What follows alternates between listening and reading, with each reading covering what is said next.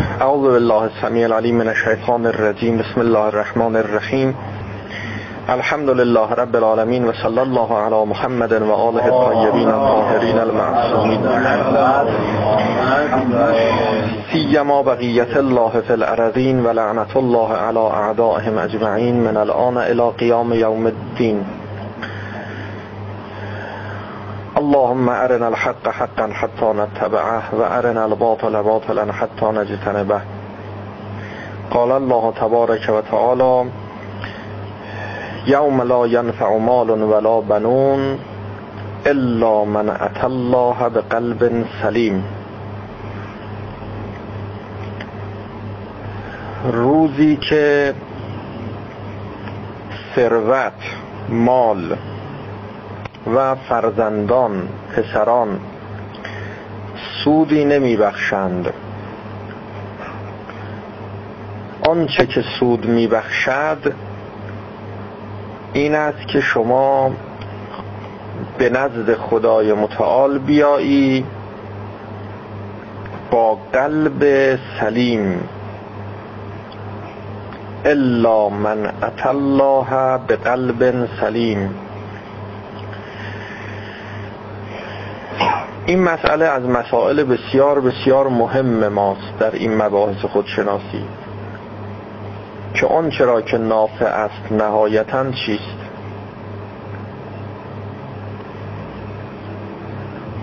الا من اتى الله به قلب سلیم. چه چیزی سود دارد چه چیزی سود ندارد. میفرمد دنیا سود ندارد. ثروت مال فرزندان سود ندارند. الا من اتى الله مگر اون کسی که به نزد خدا بیاید خدا را ملاقات کند. به قلب سلیم قلب سلیم آورده باشد. بعد از مرگ قلب سلیم به درد می‌خوره. مال و ثروت به درد نمی‌خوره. خب قلب سلیم چیه؟ این آیه آیه کلیدیه. خیلی آیه مهمیه. تکلیف رو روشن کرده وضع رو روشن کرده معلوم کرده که بعد از مرگ چی به درد می‌خوره چی به درد نمی‌خوره. قلب سلیم به درد می‌خوره. خب قلب کجاست؟ سلیم بودن قلب یعنی تسلیم بودن قلب در برابر حق تعالی در برابر خدا. تسلیم باشه. این تسلیم بودن قلب به چه معناست؟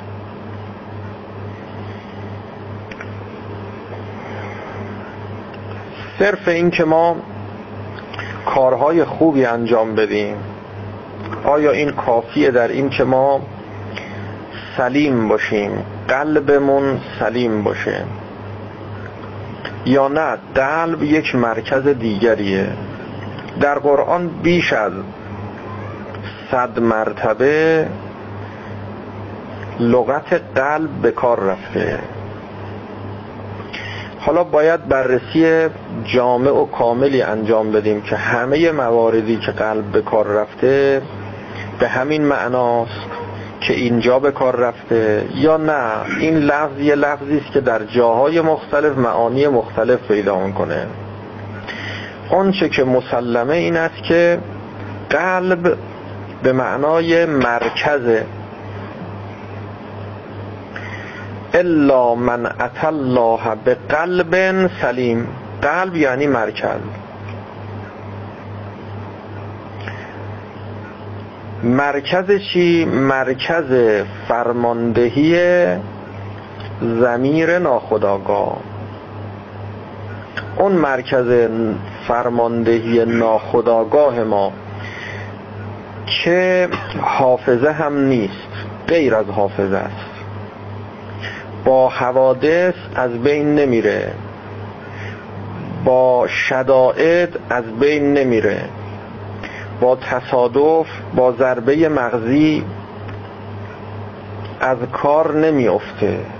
با از بین رفتن مغز اون مرکز از بین نمیره. فعالیت خودش رو داره. بعد از مرگ اون مرکز باقی میمونه. کما این که ما می‌بینیم که در دنیا هم همینطوره. اگر اطلاعات رو اگر برنامه رو شما به حافظه سپردی این حافظه از دست میره. به محض اینکه مواجه با مشکلی بشی مواجه با یک شرایط بحرانی بشی حافظه کار نمی‌کنه. کسانی که درس می‌خونن سر جلسه امتحان میرن خوبم خوندن همه رم حفظن همه رم بلدن. در حال عادی خوب جواب میدن اما تو شرایط استرس و اضطراب و بحرانی سر جلسه امتحان می‌بینید که فراموش می‌کنن. خودشون هم تعجب می‌کنن. میگن که ما همه رو بلد بودیم. تا قبل از اینکه سر جلسه بنشینیم همه رو بلد بودیم. اما حالا که نشستیم سر جلسه دیگه چیزی یادمون نمیاد. الا من اتى الله به قلب سلیم. از اینجا تا ملاقات با خدا و نزد خدا رفتن شدائد گرفتاری ها سختی ها حول ها تکان ها فشارها زیاده. باید از هفت خان رستم بگذریم تا به نزد خدا بریم. خب حالا وقتی نزد خدا رفتی باید دستت پر باشه. توشه برداشته باشی توشه با خودت برده باشی. توشه این راه چیه؟ تقواست تقوا چیه؟ یعنی در باطن جانت و در قلبت خدا داشته باشی. انس با خدا داشته باشی. علاقه به خدا داشته باشی. عشق به خدا داشته باشی اینو کجا تو قلبت داشته باشی اون جایی که در دسترس نیست. اون جایی که در آیه دیگر دارد که فی صدورکم. فی بله در باطنه در سینه هاست. ظاهر نیست. رو نیست.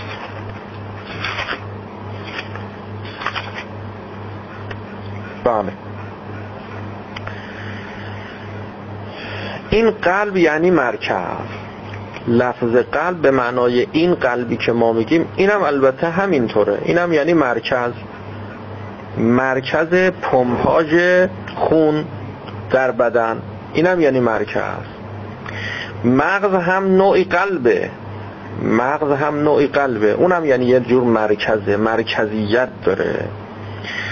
حالا یه مرکزی داریم غیر از همه اینها که این در باطن جان ماست. و ما آثارش رو در ظاهر می‌بینیم. می‌بینیم که ما نسبت به خیلی چیزها عادت کردیم. و بر اساس همون عاداتمون داریم عمل می‌کنیم. عادت یعنی چی؟ کلون یعمل علی شاکلته. همه بر اساس شاکلشون عمل می‌کنن. اگر شاکله رو در این آیه تفسیر کنیم به همین معنا.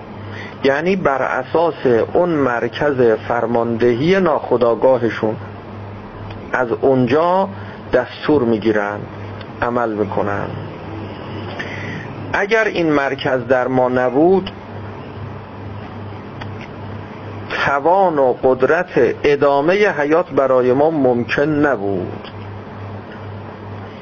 تو همین عالم ها تو همین عالم دنیا ما اگر عادت نمی کردیم یعنی می‌خواستیم همه کارها رو با توجه کامل انجام بدیم. دو تا مرکز داریم دیگه. دو تا مرکز فرماندهی داریم. یه مرکز فرماندهی خداگاه که با توجه و انتخاب و حواس جمعه یه مرکز فرماندهی ناخداگاه که شما واگذار می‌کنی به او او خودش کار رو ادامه میده. هر دو تا مرکز رو ما برای ادامه حیات و برای زندگی لازم داریم. اگر بخوای که فقط از مرکز خداگاه استفاده کنی خیلی معونه داره خیلی هزینه داره خیلی نیرو و انرژی می‌بره.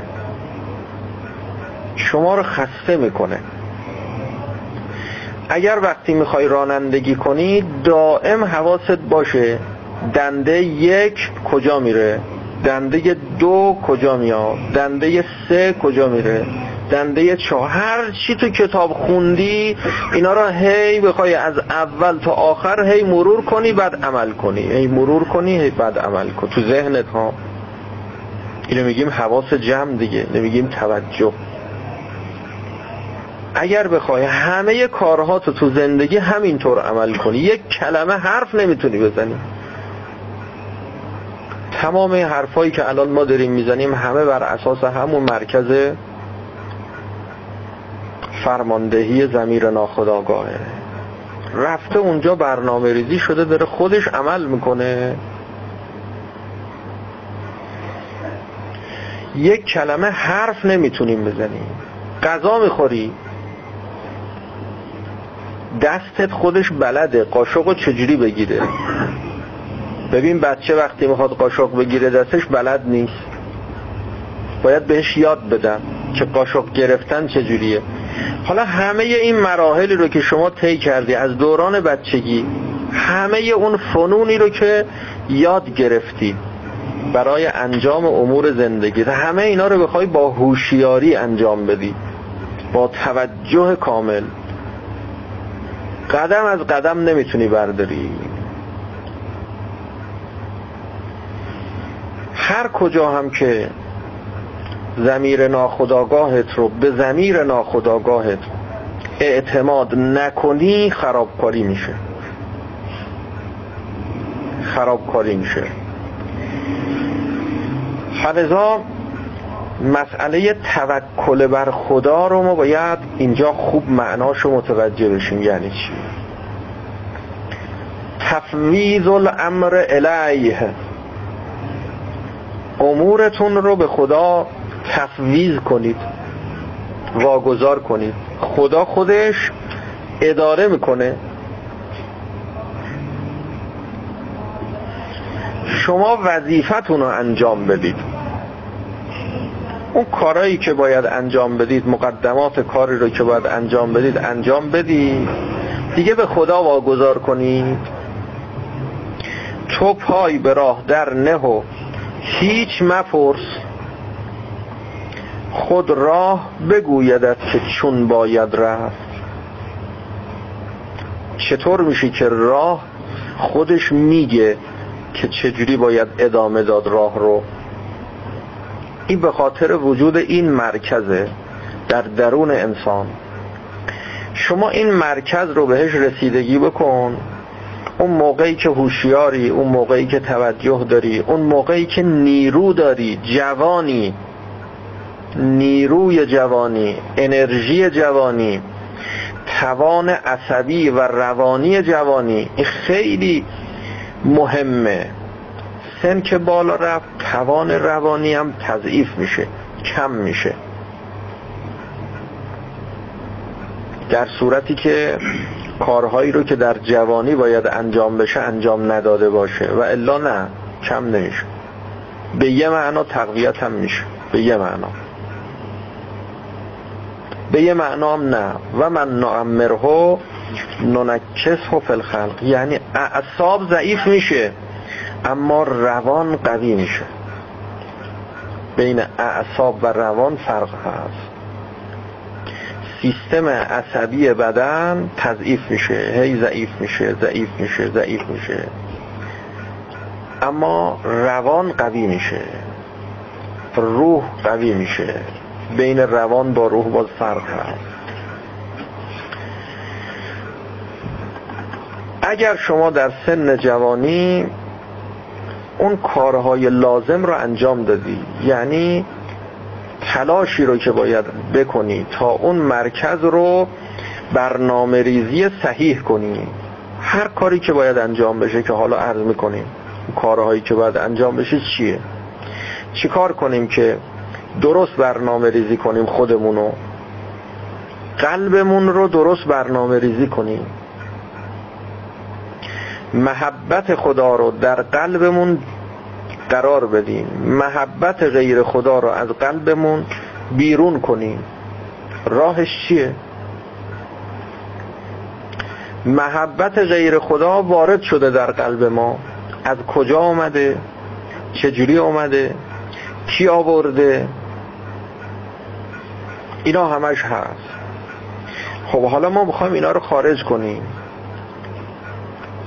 و به جای او به جای همه اونها یک محبت قرار بدیم. اونم محبت به خدا. ارباب متفرقون خیرون. ام الله الواحد القهار. آیا برنامه ذهن شما اینجور باشه؟ برنامه ناخداگاه روان شما اینطور باشه که متفرق باشه. هر برنامه برنامه دیگر رو خونسا کنه. با هم تعارض داشته باشه تضاهم داشته باشه در جنگ باشه در ستیز باشه. این خوبه. ارباب متفرقون خیرون. ام الله الواحد القهار. یا نه یک وحدت داشته باشه. یک برنامه متحد هماهنگی که با هم می‌خونه همه جاش با هم جور در میاد. وحدت داره. و موجب آرامش شما میشه. برنامه اگر با هم نخونه به هم میریزه. سیستم رو به هم میریزه. تمام قوای شما رو به جون هم میندازه. هر گوشش یه سازی می‌زنه. یه خواسته ای داره. اما اگر نه همه خواسته های موجود در وجود شما همه اینها متمرکز شد در یک چیز. خب این که گفتیم که توکل بر خدا.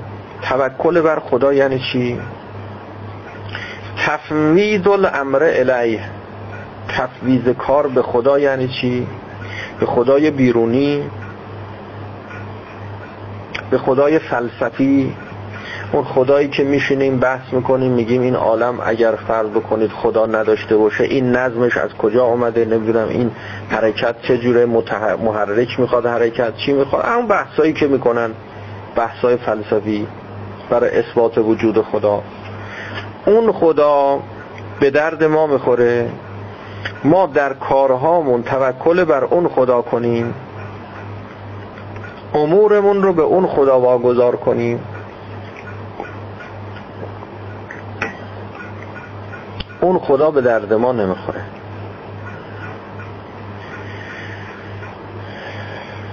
اگر خدا وارد شد در قلب شما شما قلبت مملو از محبت خدا شد یعنی در درون خدا داشتی. تقوا یعنی حساب باز کردن برای خدا. شما در درون خدا به قدری بزرگ جلوه کرده که براش حساب باز می‌کنی. هر قدمی می‌خوای برداری اول حساب می‌کنی که آیا خدا راضیه یا راضی نیست. اگر راضی بود اون قدم رو برمیداری. این رو بهش میگن تقوا.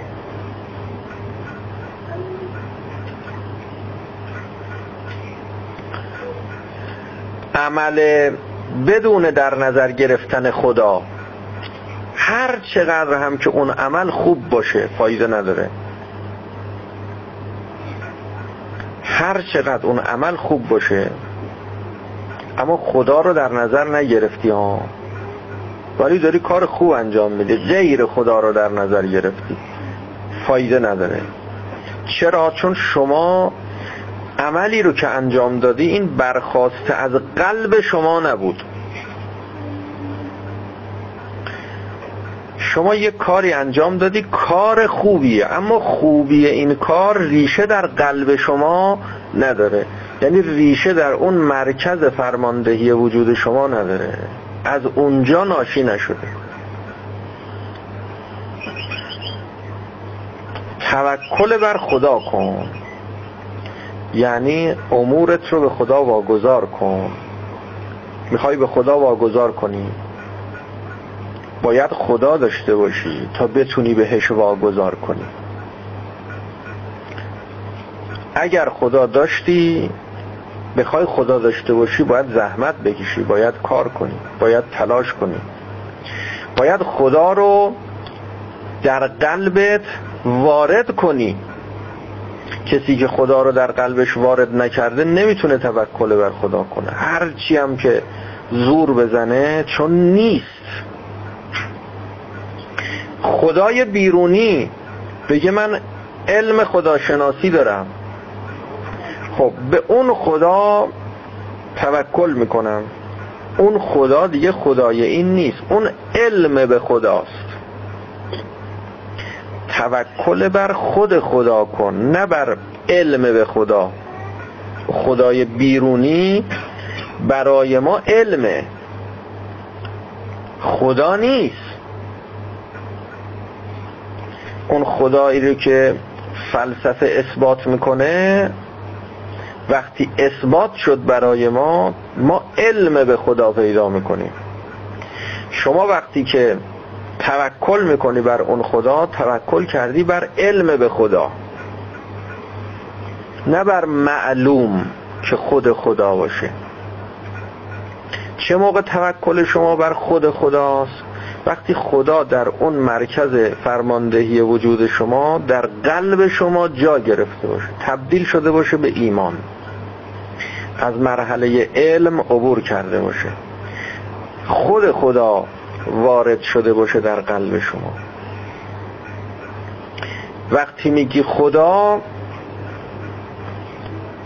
اون براهین خداشناسی رو تو ذهنت نیاری. یه مراجعه کنید به خودتون. خدای ما تو ذهنمونه. تو حافظمونه در محدوده علم ماست. میگیم خدا باید آدرس بدیم تا برسیم بهش. براش کروکی داریم تو ذهنمون. میگیم خدا بزرگه ها. توکل کنیم بر خدا. سختی ها شدائد گرفت. چون تو این موقعیت هاست که آدم احتیاج پیدا می‌کنه به توکل و تفویض امر و تسلیم و اینها دیگه. تو این شرایط می‌خوای به خدا واگذار کنی. ببین ببین تو ذهنت چی میاری؟ براهین اثبات وجود خدا رو میاری؟ میگه خب خدا اون خدا هست دیگه. خب پس ولش کن. مهم نیست. این هنوز خدا نیست. شما با آدرس داری میری سراغ خونه خدا. خودت خدا نداری هنوز. گرچه باید از اون مراحل بگذره ها. باید بگذره ولی هنوز نرسیده به اون جایی که باید برسه. هنوز ایمان نشده. راه وصول به ایمان چیه؟ خروج از غفلت.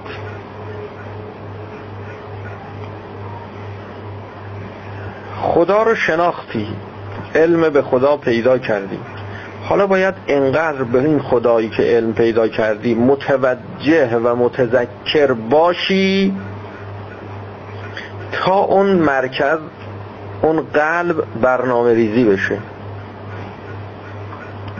که دیگه به طور اتوماتیک خودش در شرایط و مواقع حساس خودش اونجا حاضر باشه.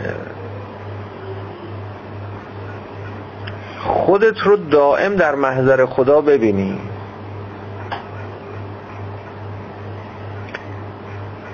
توجه به خدا علا به ذکر الله تطمئن القلوب. سکینه قلب اطمینان قلب. آرامش محصول یاد خداست. تطمئن القلوب دیگه. کلمه قلبم به کار رفته.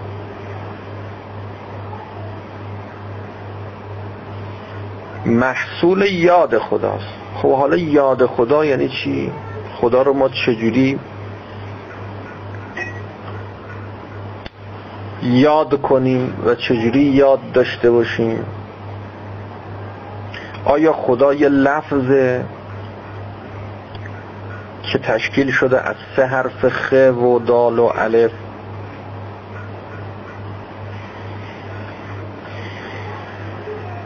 یا یک حقیقت یک واقعیت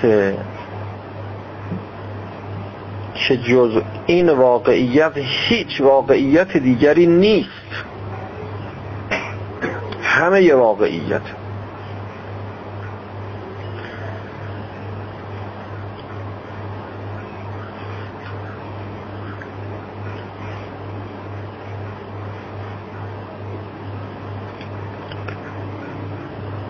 اگر خواستی یاد خدا در شما زنده بشه و این حیات حیات یاد خدا بقا و دوام داشته باشه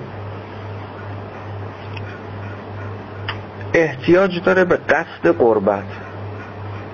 باید در همه کارها قصد قربت داشته باشه. هر چقدر قصد قربت بیشتر ذکر و یاد خدا بیشتر.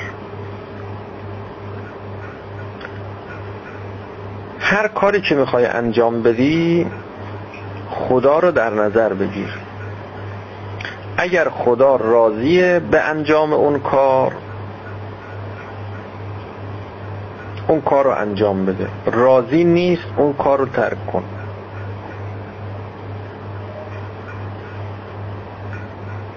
اگر کسی اینجور عمل بکنه یاد خدا درش زنده میشه یا نمیشه؟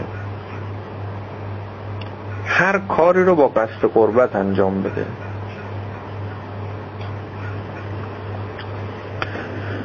خدا راضیه یا راضی نیست یعنی چی؟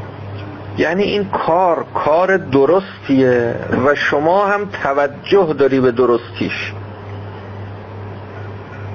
که اگر از شما پرسیدن چرا این کار رو انجام میدی؟ گفتی این کار رو انجام میدم چون کار درستیه. این میشه قصد قربت پس خدا یک لفظ نیست. لفظ سه حرفی یک کلمه سه حرفی خدا یعنی حق یعنی درست یعنی خوب. یعنی صحیح.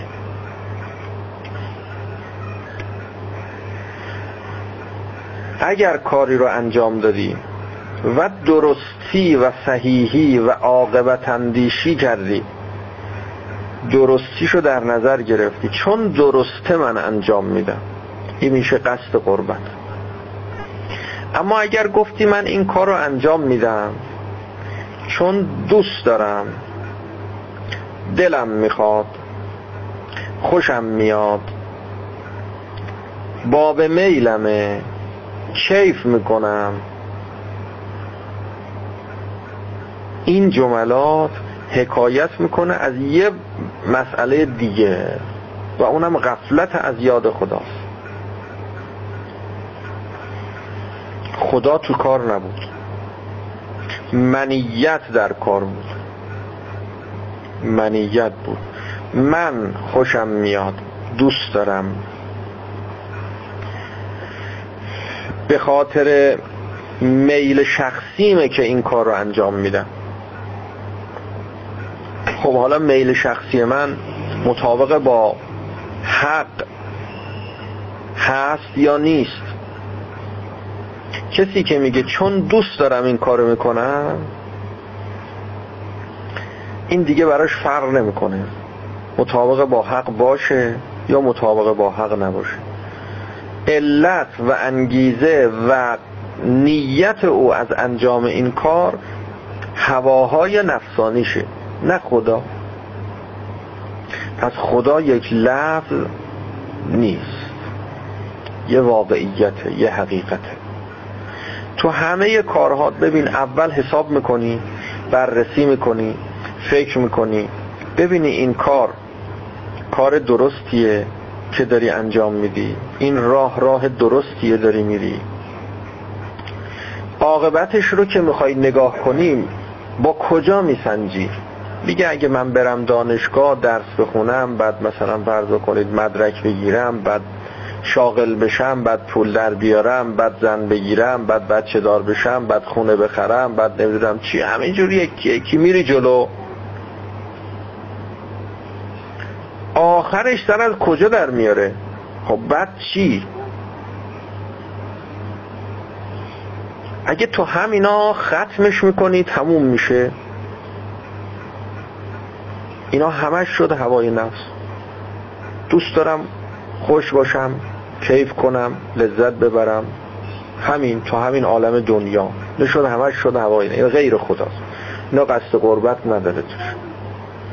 برنامه ذهن شما یک برنامه تکبعدی مادی دنیاییه که به محض ملاقات با خدا همه اینها بی ارزش میشه.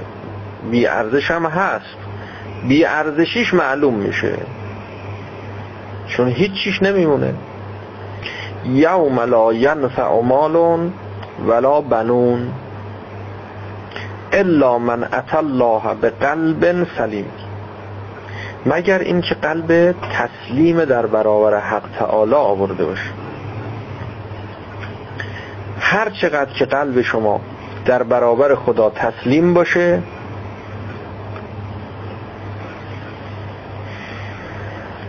از سلامت برخوردار باشه. دست شما پره. هر چقدر که در مقابل با خدا و در مقابله با حق قرار گرفته باشی دست شما خالیه. ببین چقدر دنبال هوای نفسی چقدر دنبال خدایی. خوب دقت کنید هوای نفس غیر از تأمین نیازهای دنیایی و مادیه. یه موقع شما دنبال گردشی. خیلی ها اینا رو خلط می‌کنن. خلط کردن. زیاد. فلذا دستورالعمل های ناسحیح و نادرست و نابجا صادر می‌کنن. خیلی از تفریحات سالم مؤمنین و مؤمنات رو اسمش رو می‌گذارن لحویات حجویات و حکم به تحریمشون کنن. میگن حرامه. در حالی که تمام اونها می‌تونه در راستای رشد و سعادت و تکامل انسان قرار بگیره.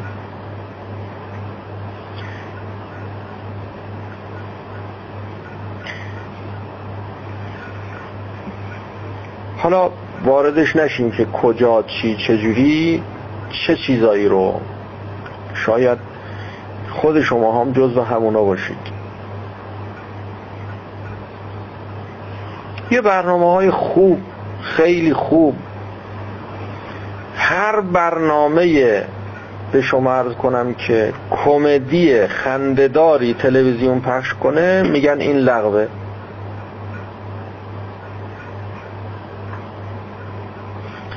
یعنی توقعشون اینه که مؤمنین مؤمنات باید خنده رو لبشون نیاد. خندیدی میگن که شما از راه خارج شدی از مسیر بیرون رفتی. چرا پیغمبر اکرم نمیخندید اگرم میخندید دندوناش پیدا نمی‌شد. یه جوری میخندید که دندوناش پیدا نمی‌شد. اما الان میخندونن یه جوری میخندونن که تا اون زبون کوچیکت هم پیدا میشه تا حلقت هم معلوم میشه. خب پس اشکال داره. نه اشکال نداره. یه مشکل بزرگی که وجود داره و آسیب دینیه. عبارت از این است که کسانی که متکفل امور دینی ما هستند اینها انتظار دارند که همه مردم در یک سطح عالی از ایمان باشند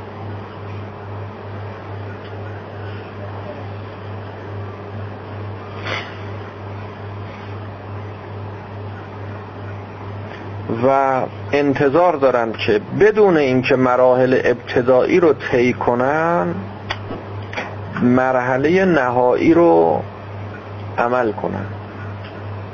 هنوز مراحل ابتدایی رو طی نکردن مراحل نهایی رو عمل کنن.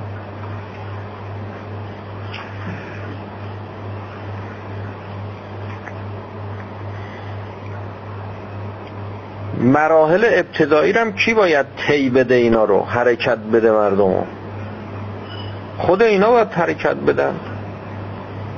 خود متصدیان امور معنوی مردم باید حرکت بدن. در این جهت کوتاهی می‌کنن. یعنی دست اینا رو نمی‌گیرن حرکت بدن بیارن بالا.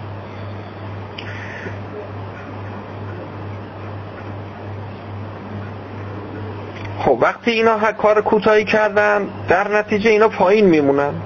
مردم پایین میمونن. رشد نمی‌کنن. وقتی رشد نکردن اعمال و رفتاری از اینها صادر میشه که متناسب با اون درجات عالی ایمان نیست. حسنات الابرار سیعات المقربین دیگه. ابرار نیکان خوبا کارهای حسنه انجام که میدن این کارهای حسنه اینها برای مقربین که مقامشون بالاتره سیعه است گناه.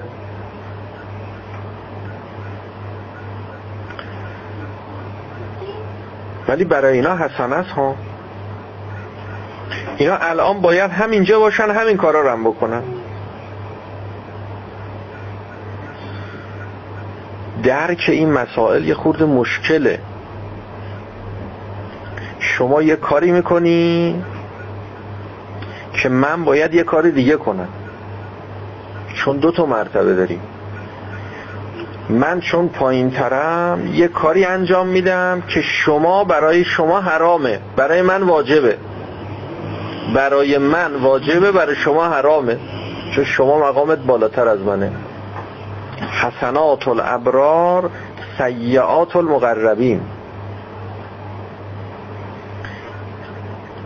پیغمبر اکرم صلی الله علیه و آله و سلم.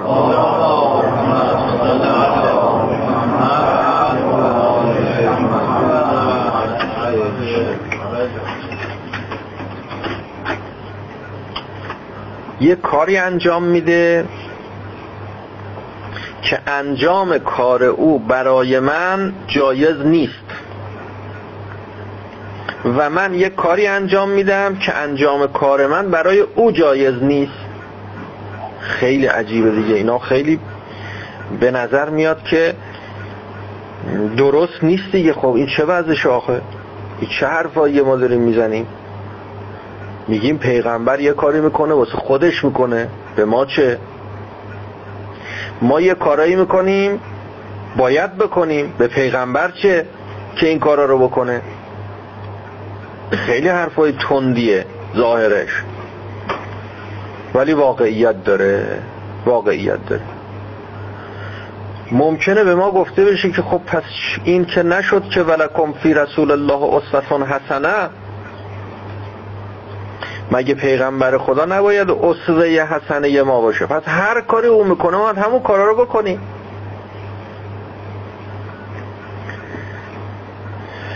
همه جای کار اشکال داره. یه جا دو جا نیست. دست هر رو هر کجا می‌گذاریم می‌بینیم ایراد هست. هیچی نگیم. که شب اول قبل باید جواب بدیم. بگیم که بازم اینجا باید جواب بدیم. همه جای کارمون ایراد داره. اصوه حسن است. پیامبر اصوه حسن است. اصوه یعنی چی؟ چقدر رو این کار شده؟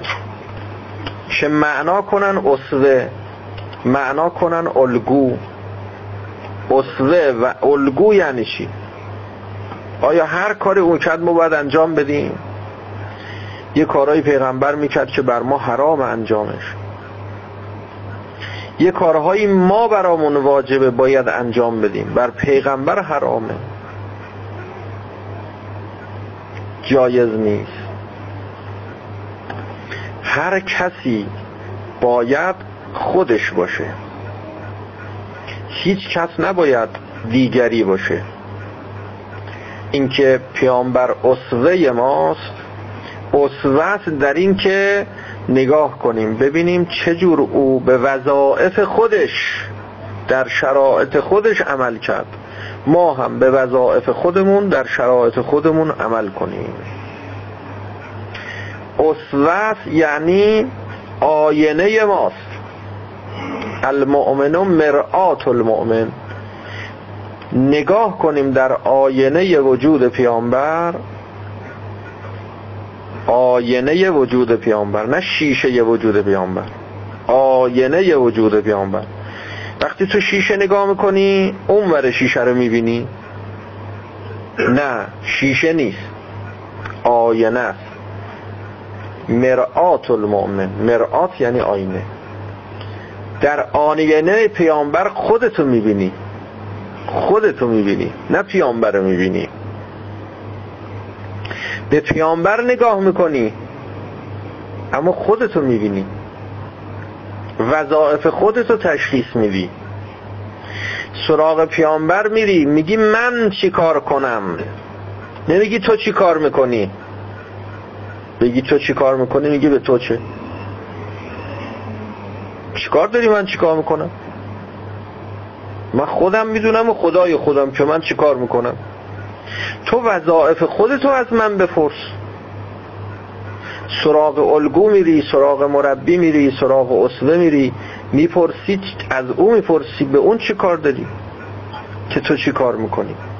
از خودت بپرس. من چی کار باید بکنم؟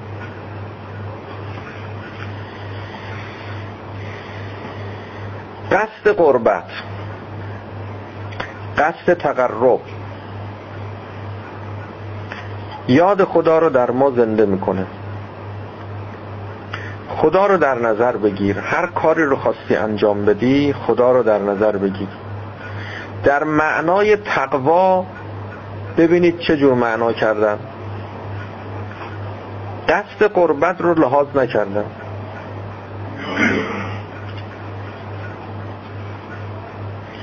همین که کار خوب انجام بدی کار بد رو ترک کنی. نه این نشد تقوا. کارهای خوب رو خیلی ها هستن انجام میدن کارهای بد رو هم ترک می‌کنن اما منافقن. ریاکارن. بی تقوان قصد قربت ندارن. شیطانن. کار شیطان همینه. اگر شیطان هر چی کار بده انجام بده. هر چی هم کار خوبه ترک کنه. یک نفر گولشو نمی‌خوره فریبشو نمی‌خوره. مگر اونهایی که خودشون شیطان صفتن که گول نمی‌خورن اونا؟ اونا دنبال راوی می‌کنن خودشون می‌خوان دنبالش برن. فریبکاری شیطان به خاطر اینه که کارهای خوب می‌کنه. کارهای بدم ترک می‌کنه. خب شما میگی ایمان داره. شما میگی تقوا داره. شیطان ایمان داره تقوا داره. چون کارهای خوب می‌کنه.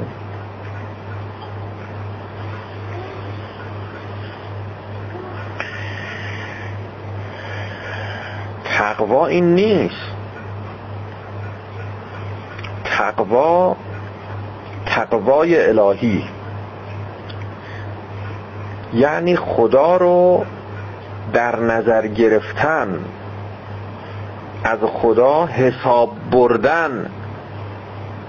هر کاری می‌خوای انجام بدی خدا رو در نظر بگیر و انجام بده. خب در نظر بگیر یعنی چی؟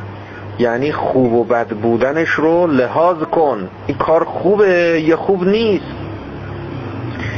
صلاح آخرتی من در انجام این کار هست یا نیست؟ قیامت من. که خودتی؟ قیامتت یعنی خودت. بهشت سعادت من با انجام این کار تحصیل میشه یا نه؟ جهنمی میشن با انجام این کار. اینا رو همه رو در نظر بگی. حق و باطل رو در نظر بگی. اینا رو اگه در نظر گرفتی کم کم شکل شاکله شما تبدیل میشه به یک شاکله خوب. تبدیل میشه به شاکله حق. از کوزه برون همان تراود که در او دیگه از این به بعد هر چی شما عمل ازت صادر میشه تمام همه اعمال خوبه اعمال خیره. شما ببین کجاها رفتی کدوم جلسات رفتی چه کلاس هایی رفتی چه حرفایی رو گوش کردی چه کتابایی رو خوندی. اگر تو کتابایی که خوندی کتابای عوضی هم بوده حواست جمع باشه. گاهی اوقات یه چیزایی میگی اینا ریشه در اون حرفا داره. اگر تو جلساتی که شرکت کردی جلسات ناجورم بوده که حرفای ناجورم زدن. خیلی به اون مرکز فرماندهی زمیر ناخداگاهت اعتماد نکن. خیلی خاطرت جمع نباشه. اونجا شیطان هم هست. گاهی شیطان دستور میده گاهی شیطان فرمان صادر می‌کنه.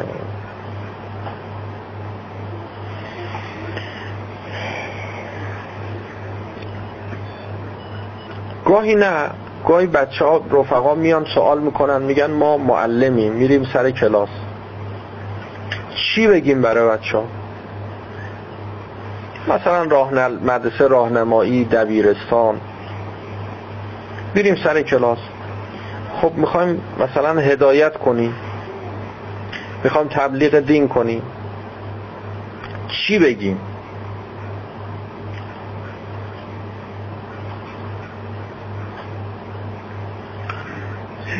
میگم که شما یه موقع هستش که از من می‌پرسی که من چی میگم؟ که به درد شما نمی‌خوره. یه موقع میگی شما چی میگی؟ میری سر کلاس. اون خب من من خب منم دیگه من خودم باید انجام بدم اون کاری. یه موقع میگی شما چی باید بگی؟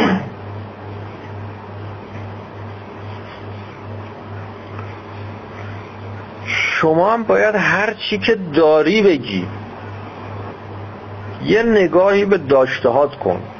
ببین چی داری. از کجا گرفتی؟ از کجا آوردی؟ موجوده در مرکز ذهنت و نرم افزار کامپیوتر ذهن وجودت چیه؟ حقه یا باطله؟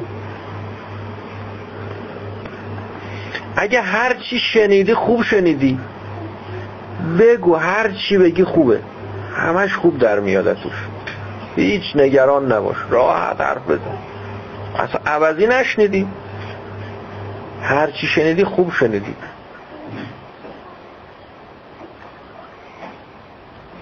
اما اگر نه چیزای عوضی هم شنیدی جاهای عوضی هم رفتی مطالعات ناجور هم داشتی نه حواست جمع باشه. هیچی نگو. هیچی نگو.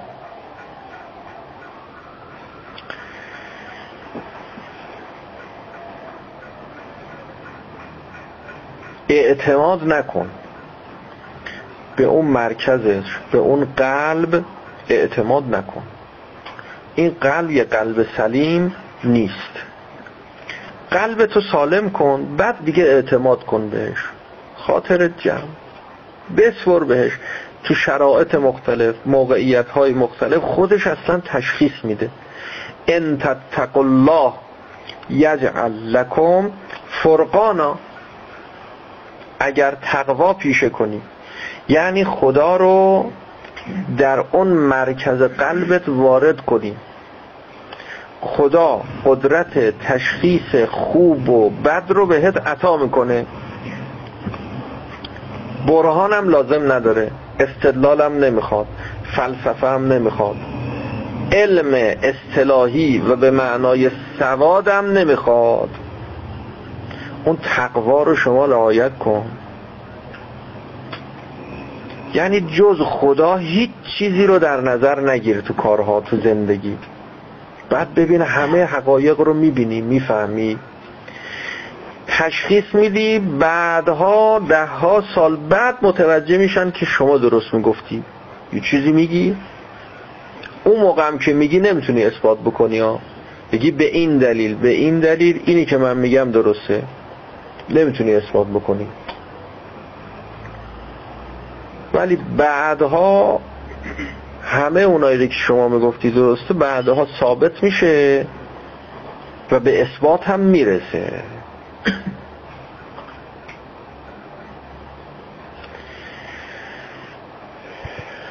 و این خیلی حرف مهمیه. این برخلاف همه اون افکاری است که غالب فلاسفه دارن که میگن اگر ما می‌خوایم به یه حقی برسیم باید بنشینیم. دو دو تا چهار تا کنیم. اقامه برهان کنیم. اقامه دلیل کنیم. استدلال کنیم. بعد هرچی برهان اقتضا کرد. نتیجه برهان هرچی شد ما همونو قبول می‌کنیم. این خیلی حرف پایینیه. خیلی حرف پایینیه. که نتیجه برهان هرچی شد نتیجه استدلال هرچی اگر انسان بخواد تو زندگی اینجوری زندگی کنه دائم تو همه کارها همینجور برهانی استدلالی الهامی کار نکنه. یک آدم خنگ به شما عرض کنم که کم فهم سطح پایینی میشه و تشخیص هم همیشه عقبه از جامعه. چرا؟ چون نوع مردم اینجوری کار نمی‌کنن. نوع مردم با همون الهامات کار می‌کنن. حالا الهامات دو جوره یا الهامات شیطانیه یا الهامات رحمانیه. انسان هایی که خدا رو همیشه در نظر دارن اینا الهامات رحمانی مرتب الهام میشه. می‌بینن ای واقعیات رو می‌بینن ای حقایق رو می‌بینن. ان تتقوا الله یجعل لکم فرقانا فرقان پیدا می‌کنن. اونهایی که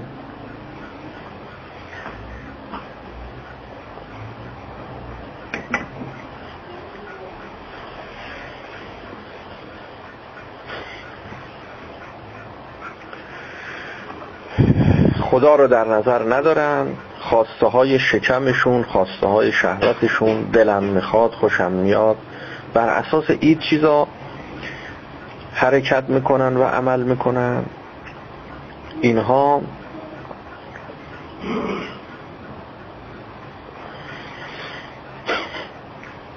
الهاماتی هم که بهشون میشه الهامات شیطانیه. به الهاماتشون هم نمی‌تونن اعتماد کنن نمی‌تونن اتکا کنن. فلذا فرد خیلی مهمه شخص خیلی مهمه. خیلی دنبال قانون نباشید. دنبال آدم باشید. دنبال انسان بگردید.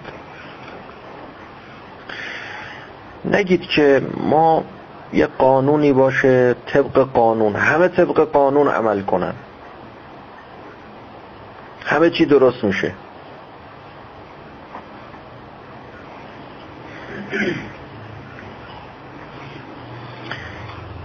ما تو چهارچوب عمل کنیم همه چی درست میشه. تابع برهان و دلیل و منطق و استدلال باشیم همه چی درست میشه. نه. تابع حق باشیم همه چی درست میشه. الا من اتى الله به قلب سلیم. تسلیم حق باشیم چیکار داری؟ این حق از کجا آمد با استدلال اومد با برهان اومد با دلیل و اقامه دلیل اومد یا نه؟ از ناحیه حق تعالی این حق الهام شد بشون لیسل علم به کثرت تعلیم و تعلم. علم به زیاد خوندن زیاد گفتن درس دادن نیست. بل العلم نور یقذفه الله فی قلب من یشا علم نوری است که خدا میتاباند به قلب اون کسانی که می‌خواهد. خب حالا ملاک و معیار این که چه کسی علم دارد و چه کسی علم ندارد چیه؟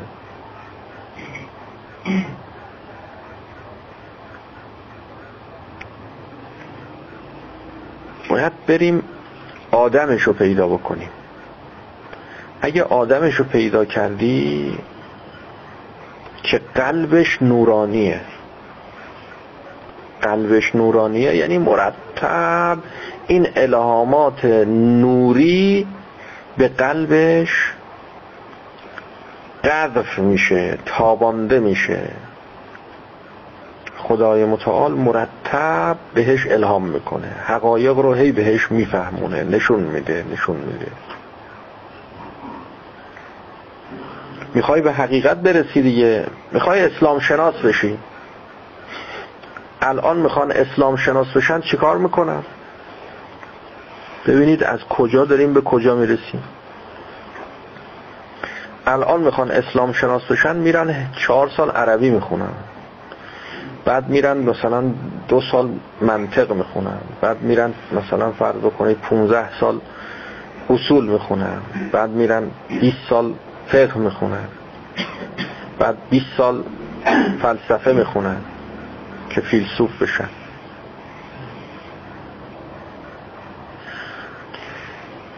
این سازگاری داره با اینکه قرآن اینکه حضرت میفرماد لیس العلم به کثرت تعلیم و تعلم خب تو این مدت که تابیان حالا اسلام شناس بشن تو این مدت چی کار می‌کنن؟ از یه کسی پرسیدن که شما مقلدی یا مجتهد؟ گفت من نه مقلدم نه مجتهدم. بودن پس چی هستی؟ گفت من طلبم.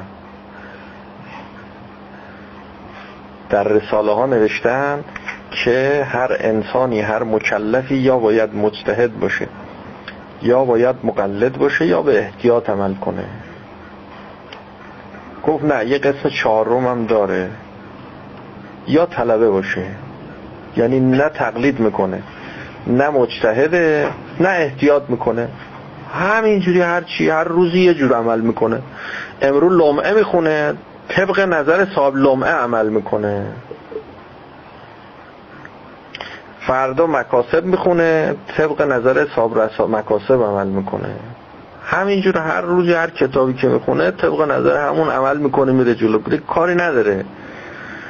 تا این مجتهد بشه. حالا که مجتهد شد مجتهدش میشه چی؟ اسلام شناسش میشه همینایی که الان هستن.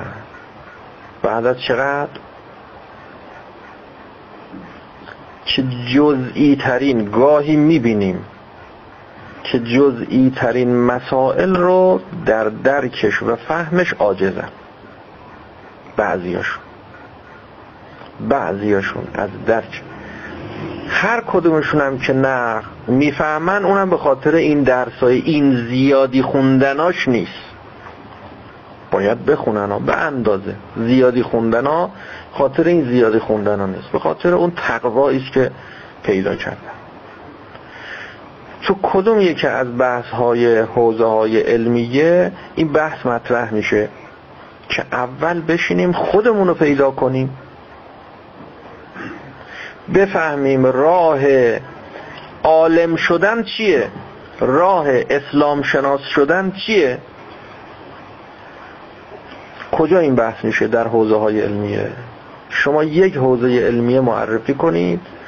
که این بحث رو انجام بدن اولش که اصلا راه اسلام شناس شدن چیه؟ درس خوندنه یا نه؟ علم نوری است که خدا میتاباند.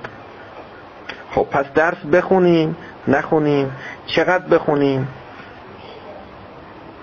یک حوزه علمیه شما به ما نشون بدید بنشینن رو اینا کار کنن بحث کنن بررسی کنن. که چقدر ما باید اصول بخونیم چقدر باید عربی بخونیم چقدر باید فقه بخونیم چقدر باید فلسفه بخونیم چقدر باید خودشناسی پیدا کنیم. یک کلاس خودشناسی شما در کل ایران معرفی کنید. که بحث خودشناسی کنه که ما کی هستیم اصلا؟ در کل حوزه های علمیه معرفی کنید. خارج از حوزه های علمیه شاید باشه. اما تو حوزه علمیه که میای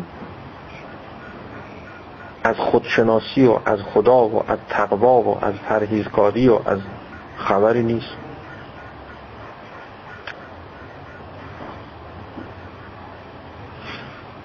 اما از نظرات اینو از نظرات اونو فلانه که اینو گفت فلانه که اونو گفت این اینو میگه اون اونو میگه. همینجور نظر این نظر اون نظر. از خدا و پیغمبر و ائمه اطهار هم خبری نیست. دائم میگن نظر این آقا اینه نظر اون آقا اونه نظر اون یکی آقام اونه. اینقدر که به نظرات غیر خدا و پیغمبر و خدا و اولیاء خدا توجه میشه اصلا روایت خونده نمیشه.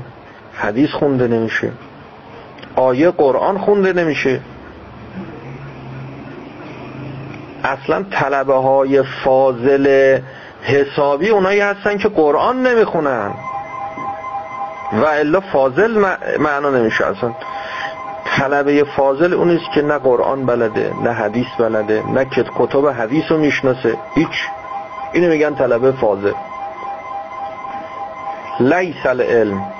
به کثرت تعلیم و تعلم. ما هم اصول می‌خونیم. اصول هم درس میدیم. کل مباحث اصول با سبک خارج اصول که اون عالی ترین درجه علم اصوله. یک سال الا دو سال طول می‌کشه. که اون مبانی رو آدم یاد بگیره یک متد صحیح اقلایی در فهم آیات و روایات پیدا بکنه. بعد دیگه باید بره سراغ آیات و روایات. 20 سال شما درس بخونی که متد یاد بگیری که بفهم که مراجعه کنی به احادیث مراجعه کنی به آیات. 20 سال. خب این که 20 سال که همش شد عمر ما تو دنیا دیگه. تو دنیا درس بخونیم. تو عالم برزخ مجتهد بشیم. تو عالم قیامت هم عمل کنیم به این چیزایی که خوندیم و در فتواهایی که دیدیم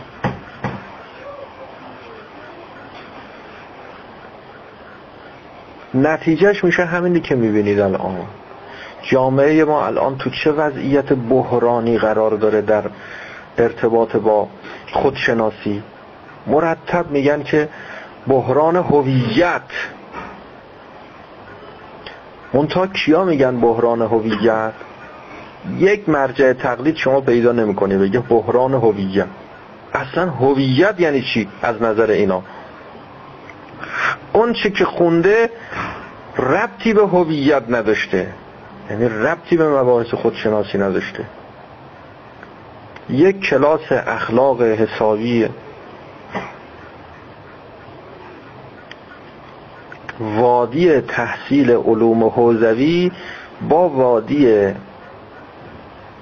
این مسائلی که منشأ علم علم از اینجاست اصلا. علم نورون. یقذفه الله فی قلب من یشا به کسرت تعلیم و تعلم نیست. ببینید برای حوزه های علمیه برای تعلیم و تعلم چقدر حساب باز می‌کنن؟ مرتب امتحان می‌گیرن دقیق باید بخونی نمی‌دونم چیکار کنی چیکار کنی چیکار کنی. کتاب چی رو بخون کتاب چی رو بخون کتاب اینو بخون نظر او رو بگو نظر اونو نقل کن. اگر که این درس ها رو نخوندی این کتاب ها رو نخوندی تو اصلا به درد نمی‌خوری. حالا هر کی هستی از اولیاء خدا هستی باش. به درد نمی‌خوری. کتاب فلانی و فلانی رو نخوندی. ولو بیشتر از فلانی می‌فهمی. اینا حرفایی که گفتن. شما کاری نداریم تو چقدر می‌فهمی. این کتاب خوندی یا نخوندی؟ بعد این کتاب رو بخونی امتحان بدی. اگه این کتاب خوندی امتحان دادی ما قبولت داریم. نخوندی امتحان ندادی ولو بیشتر از این که صاحب این کتاب هم می‌فهمی ها. برای ما هم ثابت شده که تو بیشتر از صاحب این کتاب می‌فهمی. از نظر حوزه میگن تو به درد نمی‌خوری. این حوزه های علمی ماست. محصول این حوزه می‌خواد چی بشه؟ با تک تک این آقایون هم که صحبت می‌کنیم میگن همه اینایی که میگید درسته درست اما چه کنیم؟ حالا همینا رو بخونیم فعلا بخونیم حالا بریم جلو تو ببینیم چی میشه. هیچ کس حاضر نیست قدم پیش بگذاره و تحول ایجاد بکنه و تغییر بده. شما هم که دنبال کار و زندگیتونید کاری نه به دین دارید نه به اسلام دارید نه به خدا دارید نه به امام زمان دارید نه به سربازی امام زمان دارید. یه زنی گرفتید بعضیاتون هم می‌خواید بگیرید یه بچه ای هم درست کردید. واسه خودتون سرتون گرمه. یه کسب و کاری و یه دنبال همینه یه پولی بیاد یه رو مثلا. داره درسی هم بخونید مدرکی هم مثلا بگیرید یه پوزی هم بدید یه عشقی هم بکنید تو دنیا. اینکه چی داره به سر اسلام میاد چی باید بیاد چجوری باید بشه. کی باید یاری امام زمان کنه؟ کی باید مقدمات ظهور حضرت رو فراهم کنه؟ کی باید به داد اسلام برسه؟ کاری به این کارا نداری. یک سر دارید و هزار سودا. انقدر مشکلات زیاد شده که دیگه فرصت نمی کنید راجع این چیزا فکر کنی.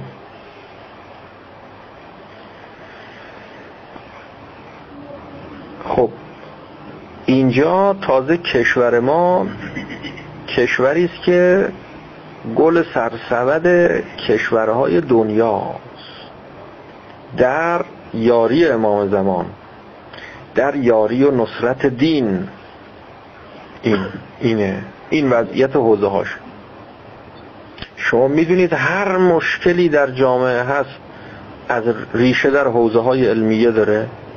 اینو می‌دونستی؟ نه نمی‌دونستی. شما میگی برم درس بخونم؟ یه چیزی بشم خدمت کنم به این جامعه. می‌دونید تا حوزه های علمی اصلاح نشه هیچ کس در هیچ کجا نمی‌تونه خدمت کنه به این جامعه.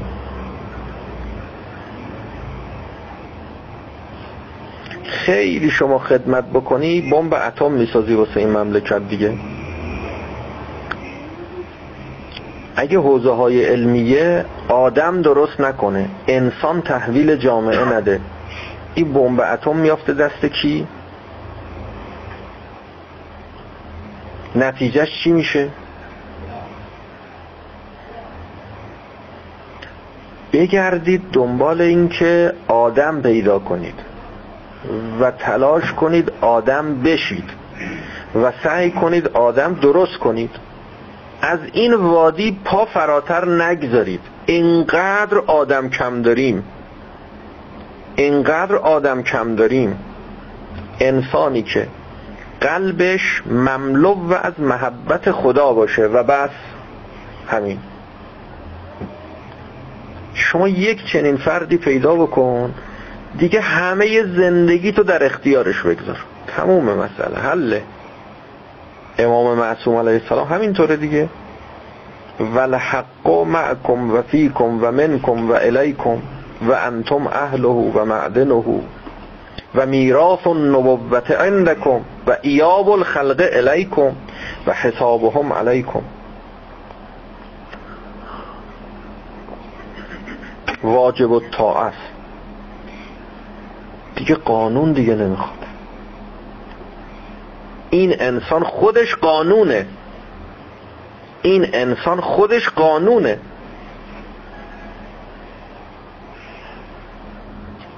هرچی میگه عین قانونه عین حقه عین عدله. هر جور عمل کنه خودش حجته. تمام اعمالش تمام رفتارش تمام حالاتش. پس بگردید دنبال امام زمان. امام زمان علیه السلام پیدا کنید ما گمش کردیم نه اینکه حضرت گم شده ها. ما گم شدیم. بگردید امام زمان رو در وجود خودتون پیدا کنید. بعد می‌بینید همه چیز رو خوب می‌فهمید همه کاراتون درست میشه همه حرفاتون میزون میشه. عوضی دیگه تو کارتون نیست. اون نور با کمترین معونه و زحمت به قلبتون میتابه. لیسل علم به کفرت تعلیم و تعلم. بل العلم نور یغذفه الله فی قلب من یشاء من عباده. و صلی الله علی محمد و آله الطاهرین.